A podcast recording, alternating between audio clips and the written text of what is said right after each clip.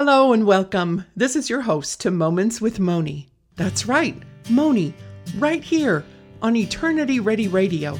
I stopped by to let you know that you can listen in on Sunday mornings from 10 to 10:30 a.m. Pacific Time. At present, Moments with Moni is going through the Biblical Covenant series to help us understand what God is doing and what our role is in his plan. Sprinkled with a dash of humor, the storytelling of these covenants brings us closer to understanding the heart of God. So put it on your calendar and share it with your friends. Gather the family together and listen in here on Eternity Ready Radio. Sundays from 10 to 10:30 a.m. Pacific to Moments with Moni. Thanks for listening.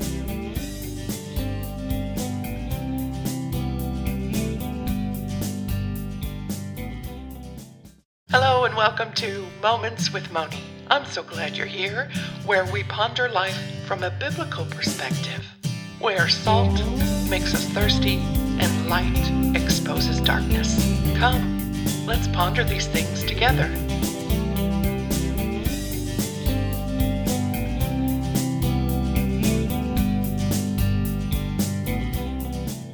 Welcome back to Moments with Moni. I'm so glad you're here. The last time we looked at the biblical covenants, we explored the Mosaic covenant and left the house of Jacob on their way into the promised land without Moses. Joshua and Caleb were leading the people into the land of milk and honey after 40 years in the wilderness. Things were going well for them, and yet, instead of returning God's favor and loving kindness, the Israelites spun down and out into disobedience to God's laws time and time again. The times of the judges had come to an end. And this little tiny book in the Bible called Ruth pops up with a story of customs and life during the period of the judges. There are a few points of DNA thread that weave their way through the book to our next stop along the way of the biblical covenants, like a dot to dot pencil activity book. Genealogy is close to my heart. I love seeing the family tree fill up as research is done. The more the merrier, the more to love. Sometimes there is an unexpected surprise that pops up in the generations, and I love to see how that particular branch of the family is grafted into the tree and see how and where they hail from. Family traits are sometimes strong and overshadow what you might have thought was the norm.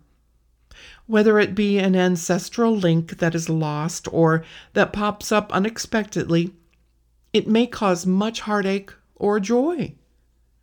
I suppose it depends on the perspective of those already hanging in the family tree, whether we be nuts or peaches or apples.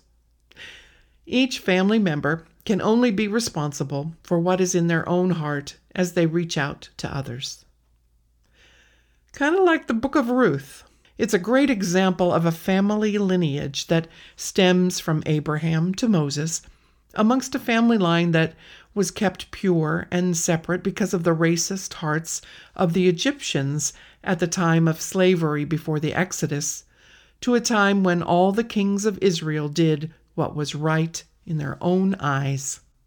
Ruth is a beautiful account of a Moabitess that marries into the line of the Hebrews. The Moabites were the son of Lot and known to the Hebrews as God's washpot. And yet, this young woman, Ruth, was used by God to bring about the ancestral line of someone near and dear to my heart. A quick summary of Ruth's story is that she marries into a family of Hebrews that left Bethlehem, the house of bread, during the famine. Ruth marries one of the sons in this family, but the dad dies, then both the sons die, and the other daughter in law goes back home to her family. Only Ruth, the Moabitess, stays with her mother in law, Naomi, and returns to Bethlehem, the house of bread, to care for her.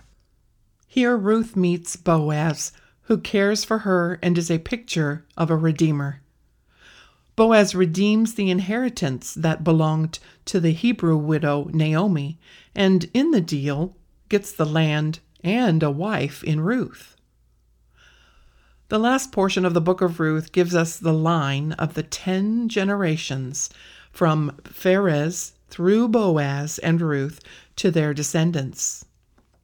So Boaz had Obed, which meant server, and Obed was the father of Jesse, and Jesse was the father of David, and David brings us to the next covenant. Why do you think God would use someone so despised in the eyes of others to bring about something so beautiful? Well, perhaps He is showing us that we ourselves, no matter how sinful we are, however ugly we see ourselves in His sight, we are important to Him and we are loved by Him. God will use anyone that is willing to be used, as we see in the picture of Ruth's loving heart. We have now seen the DNA thread weave from Adam to David, and we pick up the story in the book of Samuel, chapter 18. Samuel was a child that grew up taught by the priests about the ways of God and served God with all his heart Ever since Hannah, his mother dropped him off with the priests after Samuel was weaned at three years old. He obeyed God and grew up to be the priest over Israel. Just as Israel's past, they made another choice that went against what God had in mind for them. Israel rejected the priest and wanted a king like the other nations around them had. Have you ever wanted to bless your children with something that you know would be good for them, only to find your child rejecting the gift? Well, Samuel takes the demand of the people to God and then returns with the reply Okay, you can have your king, but you won't like it. yeah, so there are times when uh, we know God says no, but we turn around and do it anyway. And he warns us that we won't like it, and yet we do it anyway. God warns them, you know, things like taxes and your sons being scripted into the army and taxes and your daughters being taken out of your homes to work elsewhere and more taxes. You're not going to like these things. Have you ever tired of doing something that is good? It's not easy always having to be the one to break up fights, rescue other nations, and be a godly example to the world. Ever want to be just like the rest of the gang? Well, Israel wanted to be like the other nations and have their own king. Not just any king, though. They wanted the tall, dark, and handsome king, even though he lacked a good character. So Israel chose Saul. Well, Saul had a son named Jonathan, who was a better man than Saul, who was not afraid in battle like his dad. Jonathan and David met during the battle against that giant Goliath. You know, the battle that Saul was too afraid to fight and let little David go to fight the mighty Goliath all on his own. Jonathan and David then cut a covenant with each other and became covenant friends. Jonathan gave David his robe and sword and belt and told him that all I have is yours. During this time, it was Saul who became jealous of David and wanted to kill David to secure the throne for Jonathan. After all, in Saul's eyes, Jonathan was the rightful heir to the kingdom, for he was his son. Mm. But the soul of Jonathan and the soul of David were knit together.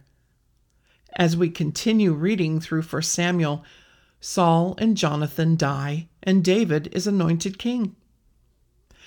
If we remember Abraham making a covenant with a local king over some wells of water, the story revealed that not only was the covenant made between Abraham and the king, but also to their descendants. If we remember the covenant God makes with Abraham, it was God who continued the covenant to the descendants of Abraham as well. If we remember Noah, the covenant continued on beyond Noah and his family and all the animals and all their descendants. If we remember the covenant made with Adam, it continued to all the descendants as well. So, after David was anointed king, he remembered that not only was the covenant made between he and Jonathan, but to the descendants of Jonathan as well. So David begins to ask if there are any left of the house of Jonathan. Of course, this is what many were fearing, for there were many that lived in fear of David. It was years that King Saul had put the fear of David into them. For it was Saul that wanted David killed. Find David for me and kill him, so when David took the throne after Saul and Jonathan's death, the nanny to Jonathan's son Mephibosheth, let's try that again, Mephibosheth, okay, you pronounce it your way. Anyway, this son was injured and crippled him accidentally in her haste to get him to safety. She was a, a large woman. She ran quickly with him in his arms, and they fell and she crushed him. Hmm. But now it was time to face the king. Those who were guarding Mephibosheth feared he would be killed, but instead, King David showed him great loving kindness because of the covenant with his father Jonathan. So Mephibosheth has a choice to make. One who lived in fear of the man in front of him was now offered a home a place at the king's table at every meal, and Mephibosheth's servants. You say that five times fast. Anyway, his servants would work his land and bring in the bounty for them all. Or he could reject King David's offer. All Mephibosheth had to do was change his mind about King David and accept his offer of loving kindness. So, what do you think Mephibosheth did? He made a very wise decision and accepted his father's covenant, and David restored Mephibosheth's inheritance. And he ate at the king's table for the rest of his days. Could there be a more glorious happy ending of a story? Why, yes, actually, there is. I love happy endings. If we connect the DNA dots, we see an even greater happy ending.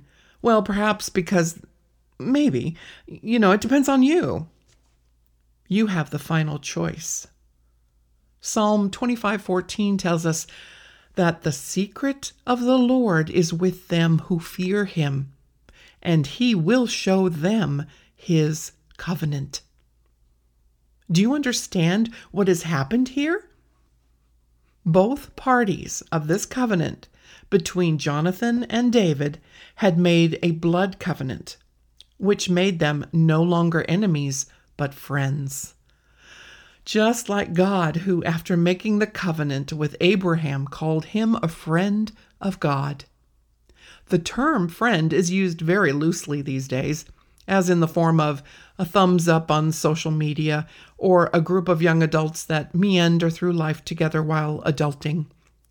But to God, friend is an even stronger bond than family, a blood brother bond.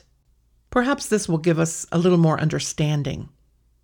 Jesus, who left heaven and came in the form of man in a little lower status than the angels, came in the form of man, and the blood of God and man were mixed in his veins. The symbol of Jonathan and David's covenant were the robe that represented a yielding of his position to the future king. The garments that Jonathan gave David represented his possessions. The sword and the bow and his girdle or, or belt represented his power willingly yielded to the future king. So David, like Jesus, sought out those who are lame and crippled, sinners like you and me. David was a picture of God who is covenant bound to Abraham and all his generations thereafter. As sinners, have we ever hid from the presence of God when we know full well we have been disobedient? I'll let you answer that one. I know I have. I know Adam and Eve did. Jesus seeks us out and shows us and offers us his loving kindness and mercy, his Hesed love and forgiveness. We now have a choice. We have been shown the loving kindness of God and need to make a decision. Will we cling to our own beliefs of God, our own picture of who He is, or will we change our mind and repent? Will we accept or reject the love and the mercy and the covenants God has offered us by this picture of David and Jonathan in covenant that points us toward all that is fulfilled in Jesus? Does anyone else like a happy ending like I do? Mephibosheth repents and accepts God's loving kindness, mercy, and forgiveness. He is now in King David's presence. He is also to have his inheritance restored, and he will no longer be enemies with the king, but friends with the king. He will no longer walk in fear of the king, but walk in victory with fear and doubt cast away. He will sit and eat with the king at his own table and commune with him. What a beautiful picture of what our King Jesus has done for us. Jesus made a way for us to be with him at his table and commune with him. There is power in the blood covenant. There is power in the blood of Jesus that was given freely by him so that our sins could be washed away forever not just covered up in the blood covenant by way of an animal, which was only a foreshadow of Jesus' sacrifice. The blood of man and God was mingled on the cross so that crippled sinners like you and I could be heirs to the kingdom of God. Why did why did God put this story in the Bible for us? Well, if we go back to the beginning Vicini, we know that God created a perfect world for mankind so that God and mankind could spend time together in relationship and love one another. God put man into the garden to rule and reign over the land and the animals. Do you remember what happened next? Yeah, sin entered the world, and mankind was crippled with sin and fear and were cast out of the garden into the barren land. Mankind was deceived into fearing and hating God, just as some still do today. But how, how can we hate what or who we do not know? Preconceived ideas of God can keep us from loving who He really is for he has shown us through his word that he is trustworthy, he is faithful, and worthy of our love. If we put our trust in him, he will never leave us or forsake us. You see, God, in his covenant with his Son, Jesus, and for Christ's sake, God forgives us. It's not a matter of our own worthiness, but it is because of his steadfast covenant love with us.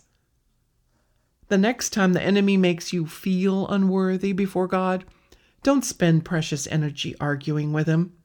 Just admit you are unworthy and run to Jesus and hide behind him, who is your strong tower. Let Jesus take care of the enemy and keep your eyes on your Savior.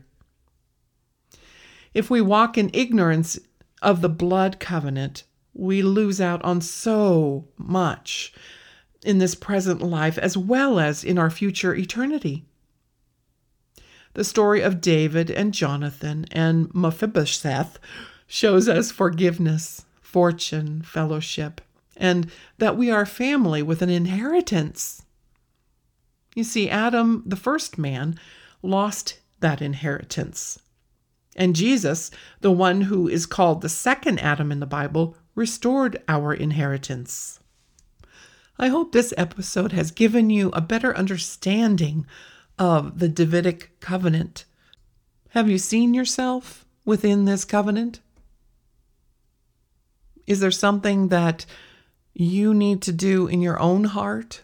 Maybe spend some time with the lover of your soul, or maybe you really have never bowed your knee before Jesus. Maybe today is the day. Bow your head, your heart, your knee, and fall on His grace.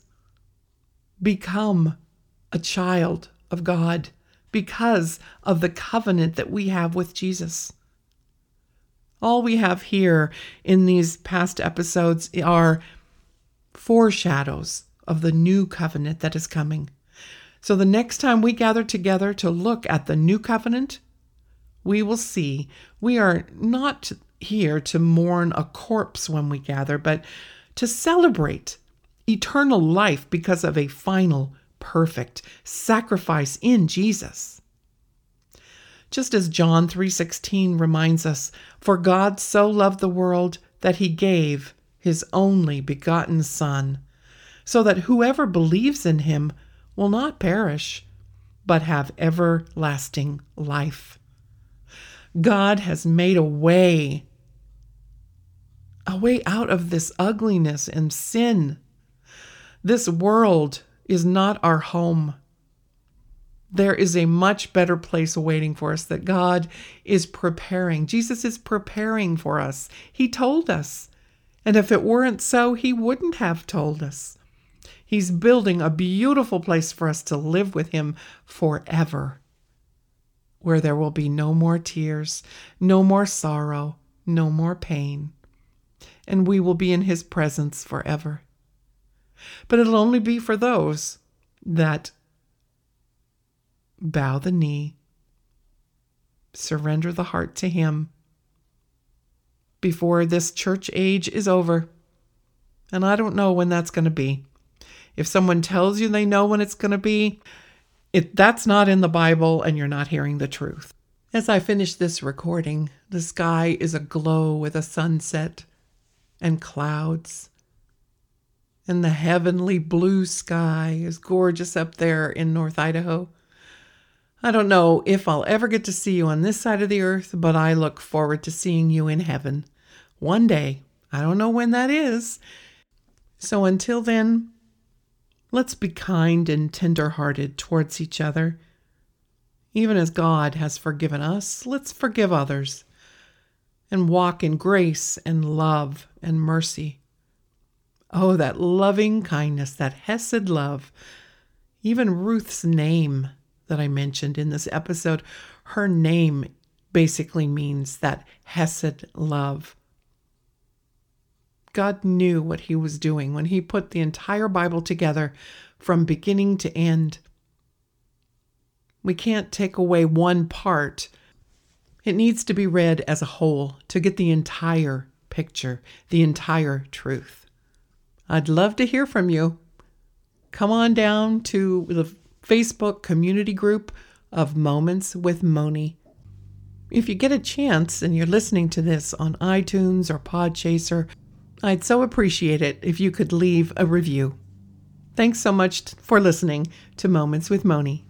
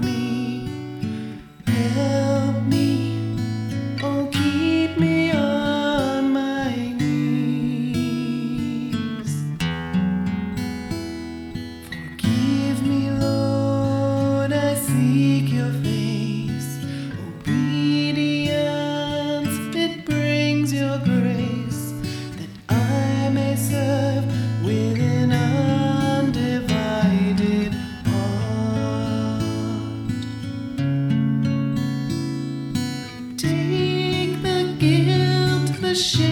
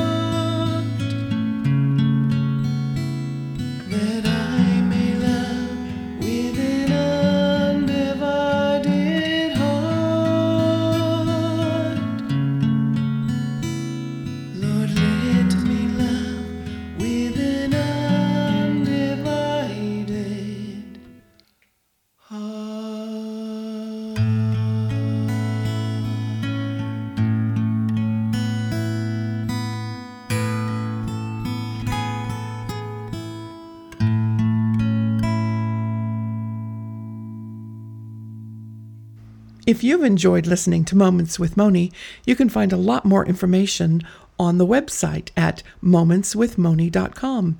There'll be background information on each of the podcasts, a way to subscribe, and information to connect in many different ways. Thanks so much for listening.